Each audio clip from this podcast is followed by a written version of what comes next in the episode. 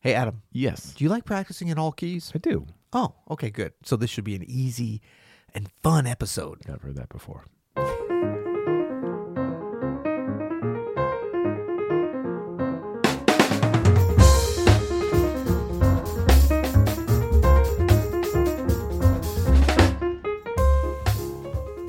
I'm Adam Menace, And I'm Peter Martin. and you're listening to the You'll Hear It podcast. Daily music advice coming at you. Coming at you today, uh, we're on YouTube again today. Did you know that? Yes, I did.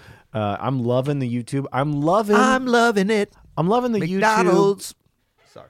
I'm loving. Oh, I was just seeing if I can get a Burger King. No, okay. I'm loving the YouTube uh, comments Yes. because uh, people are very honest. They're very honest. And you get a little sensitive sometimes. It's a good test for me. Like it's a nice way to go and see, and like I can see if I can stomach it. It's very hard to do if you're a YouTuber. And Any of my fellow YouTubers out there know what I'm talking about. Yes. It's hard to wade through those comments sometimes. It is. It is. So we, um, I think, uh, ever since we had the three-hour dinner with our friend Rick Beato, I'm sorry, who? Rick Beato. Oh, yeah, I've heard of him. Mm-hmm. famous music YouTuber with his channel. Big shout out to Rick. yep, yep. Everything music, and we That had was some- great, by the way. That, was, really great. fun. We had a Yeah. lot of fun down in New Orleans with Rick um, and some other folks, but. Um, you know, we thought we had comments problems. He's got some serious comment issues because he's got a lot of traffic over at that. Oh, I mean, you get little, that- little channel he's got going. You get those million subs. Yeah, yeah. All kinds of folks. They don't turn all up. love you, man. That's right. You know, but uh, no, no. Please leave us comments, positive or negative. I love it all. You know. Hey, Um, uh, by the way, have you seen my shirt that I'm wearing today?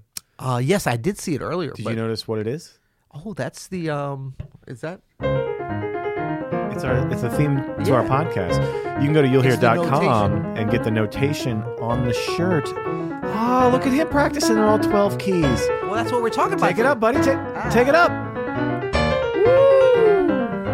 Yeah, uh, so we talk a lot about practicing on all 12 keys. You might say that we Okay. Oh yeah, yeah. yeah. We, need to we practice talk that about it a a little lot. more. We, we maybe talk about it too much, but we talk about it a lot because it's so important to your development as a musician. Yes. And we, we so- maybe don't talk up we, we talk a lot about the importance of it and how it can help you develop.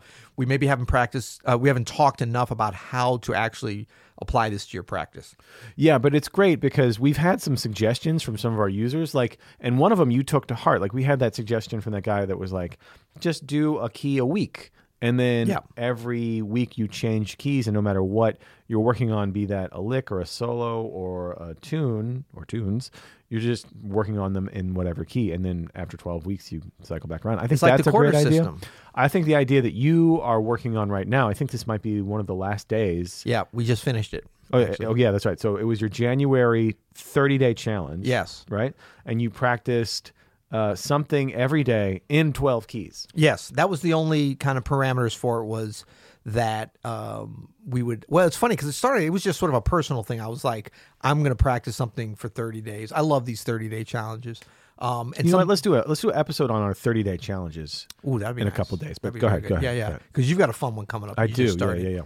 Um, but yeah, it's just it's just a matter of doing something that um, you know, practicing in all twelve keys is something I did. I but I never like dedicated an actual part of my practice every day to do it. So if you're gonna do that, you can't make it like okay, I'm gonna practice you know a, a 10 chorus transcription every day in all keys you're not going to have time for that or it's silly. it would take over your whole practice. So it has to be the kind of small things. And what I did was, and then I started sharing it, and then I kind of felt responsible because people were like, "Oh, I'm following you. I want to do the same thing." So I wanted to put stuff out there that was challenging but doable. So Sundays it got kind of crazy. Like we did like the you know.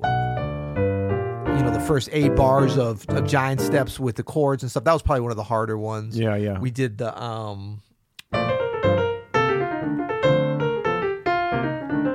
crazyology. Just the first eight bars. That that one was that one tripped up some folks, you know. Yeah, for sure. But the the idea about it was, yeah, take anything. Oh, we did some voicing sometimes, you know.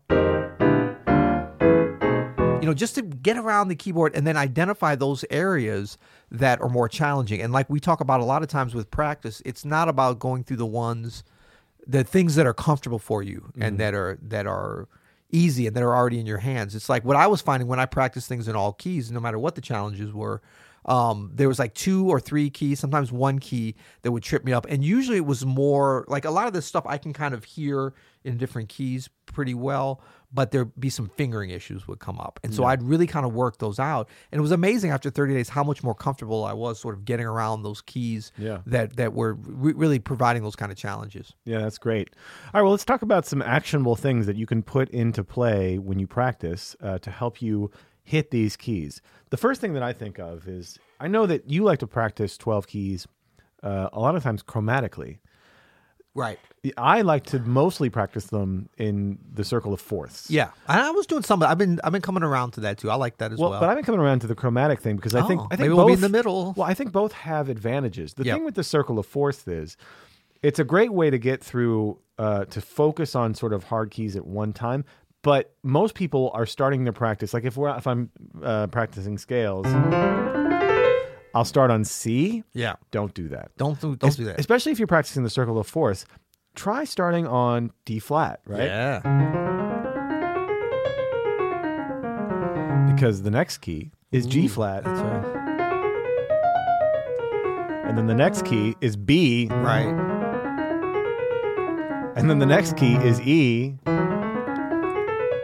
Now those are four of the hardest keys for sure, but even A you know, after that. But that way you're not front loading easy keys like C, F, B Right. flat, E flat, A flat, I love keys it. that all jazz musicians play in all the time. Yep. Start all your practice sessions, especially technique practice or whatever you are working on that you're going through all 12 keys and you can in one session.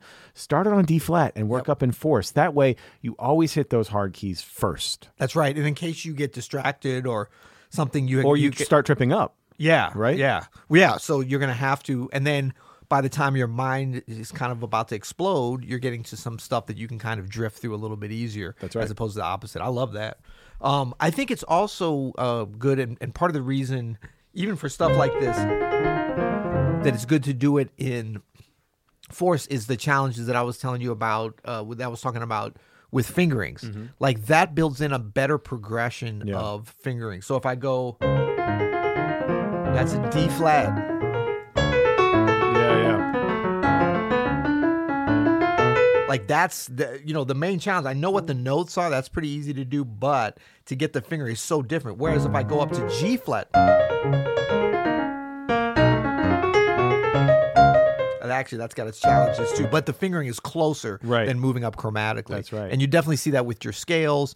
You'll see that with um you know anything that's kind of based upon sort of diatonic melodies or moving around the tonic in that kind of way. Right. If you move through the force, your fingers will make more sense. Yeah, well, sometimes though, if you choose to move chromatically, you can kind of get, get this rhythm of easy, hard, easy, easy, Yeah. hard. You know what I Yeah. mean? Like you have this uh, more natural flow. I like uh, fourths too for practicing things like voicings. Like if I'm going through a certain tune or something, I like to practice that tune in fourths with the voicings because I'm usually guaranteed to do different inversions that way Right. and I don't. I'm not just moving my voicings up chromatically, Right, right, you right. know, as a shape. Yep. I'm actually it ma- actually makes me have to think harder about what I'm doing, which is what I want to do when I practice. I want to Exactly. I want to be kind of thrown off a little bit so that I have to figure it out. Yeah, and I think that f- by that same token, if you took a, take a voicing like this, just kind of force with the major third on top, you know, two three voicing, and you know that's very easy to play. Mm-hmm. Right. Then you're not learning Yeah. anything But actually. to do it,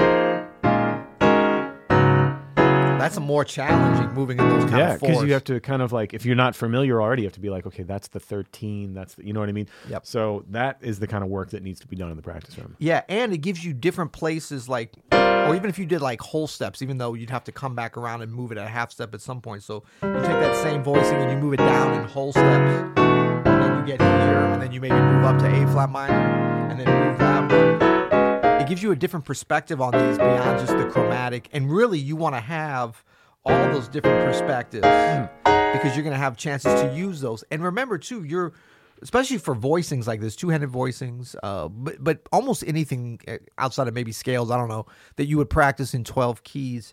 Um, it's as much of a technical challenge like I'm talking about with the fingers, but also like with this, like getting your hand into position so you can move those things around in a way that you know your hand gets used to the spacing and stuff. So it's it's it's kind of an ear thing, I think, and and that's why I recommend when you're doing stuff like melodies wh- however you go to the next key, if you go up a whole step, don't think about I'm going up a whole step. Like try to get that next key and hear it. Like "Da-ba-da, where where is that major Oh, so seven? this is important. Try to hear it before you you see it. see it exactly, or even feel it. Exactly. and then you have to move through the keys fast enough and i think we did that on the um yeah today's well the, the- one of the final challenges o- on the craziology on that melody I, was- Ooh. what i challenged everyone i was like It's tough. don't think about think about how it sounds don't think about transposing because you're not going to have time on a, on a melody like that so that's B flat. You, first of all, you hear boom in relation to the tonic. So if you do it in G, and you can pick something that's kind of unrelated.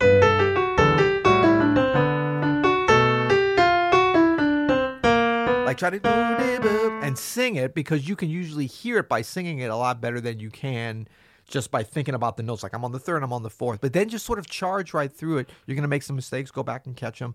Identify those keys as we talked about that are that are more difficult and really hone in on those. And it's amazing how this can develop your ears, your technical things, Oh, it and your happens real ability to play in fast. these other keys. Yeah, this is the fastest way to do that. And you know, as we're talking about this, I, I was just thinking of maybe the most important factor for for doing this is that mi- really committing to the mindset of doing it. Yeah. So that any time that you discover something new, whether that's a new lick, that you have the the wherewithal to start transposing it as soon as you have it in your fingers, like really to, or just as soon as you hear someone else play it. Yeah. yeah, No, but that idea of like, okay, I have this new thing, and before I get all excited and just play it in a B flat blues for thirty minutes, Right. You know what I mean? Which is fun. Let me take this through all twelve Yeah, keys because you're really going to learn more that way, and you're really going to lock that lick in more that way. and then you know some of the most challenging things with this. You can you can overlook, but if you think about like from our episode the other day about the bluesy double stops, if you think about Thought it was one of our best. you know, hell, once we got to take 29, it was. No, but, you know, like things that are very comfortable and feel good in certain keys, like you got to really force yourself. So if you talk about. So that's F, you know. yeah, Yeah, but can you? There you go. Yeah, I mean, that's hard. That's a little easier. But I like your idea of starting on D flat and going. let- Let's start with the hard ones. Like now, those probably sound good, but I can tell you the way they feel, they don't feel comfortable to me. So that means I know that I just need to go through that, So true. p- repeat them, because then I have a chance when I'm playing, or even over a F blues. you know, to kind of spice it up with a little bit of chromatic. You can why do should that. yeah? Why should I not be able to do that just because it doesn't feel comfortable in my hands? You know, Well, because this- normally it's like we'd go to. Because that's something that's like comfortable over that key, and that's fine. But maybe you hear it, got to be able to do it. you got to be able to do Gotta it. be Yeah. able to do it. It's really, you know, we talk about um, the superiority of jazz musicians, and we are better than most. Why are you getting so quiet about it? because I feel a little embarrassed to be honest. No, but one of the things I think that makes you know the masters of our music so great is that they're able to do that kind of stuff. Yeah. you know what I mean. Yeah. and it's just part of the tradition of the music that we're we have that kind of musicianship here. Yeah, I, you know what I liken it to is, um, you know, you've been around a, a, a great conductor that um, can look at a No. score. no, whoa, kidding, whoa, I'm kidding, I'm kidding, oh, kidding, totally we're gonna have to do a seven best conductors now. That's that's gonna- Brilliant conductors, brilliant. No, uh, they can look at a score, a full score, full orchestral score, and just sit down and reduce it and play it in real time. Yeah, it's all those incredible. transpose. I mean, it's an- it's an amazing. yeah, thing. transposing the horns and all that yeah, stuff. but yeah. that's part of the gig, and so of the like gig. this is really part of the gig, especially as pianists. Yep.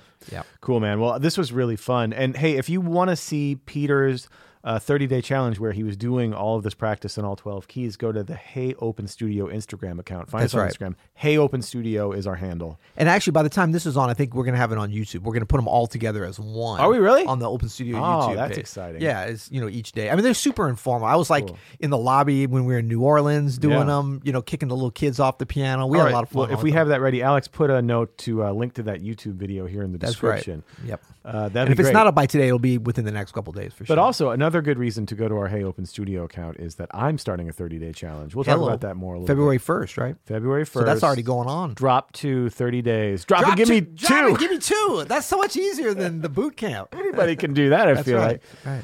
All right. Hey man, we're feeling it, big guy. And we're back We feel on it better. track. We're That's back right. on track. I think this chocolate. Where did you get this That, chocolate that from? was good. I, that's going to be another, hopefully, a sponsor. Who is it? Um, I don't know. I purchased it at a, a small boutique I have a relationship with called Whole, Fo- Whole Foods Market. Oh, Yeah, it's very good. It's pure. wow. And until tomorrow. You'll hear it.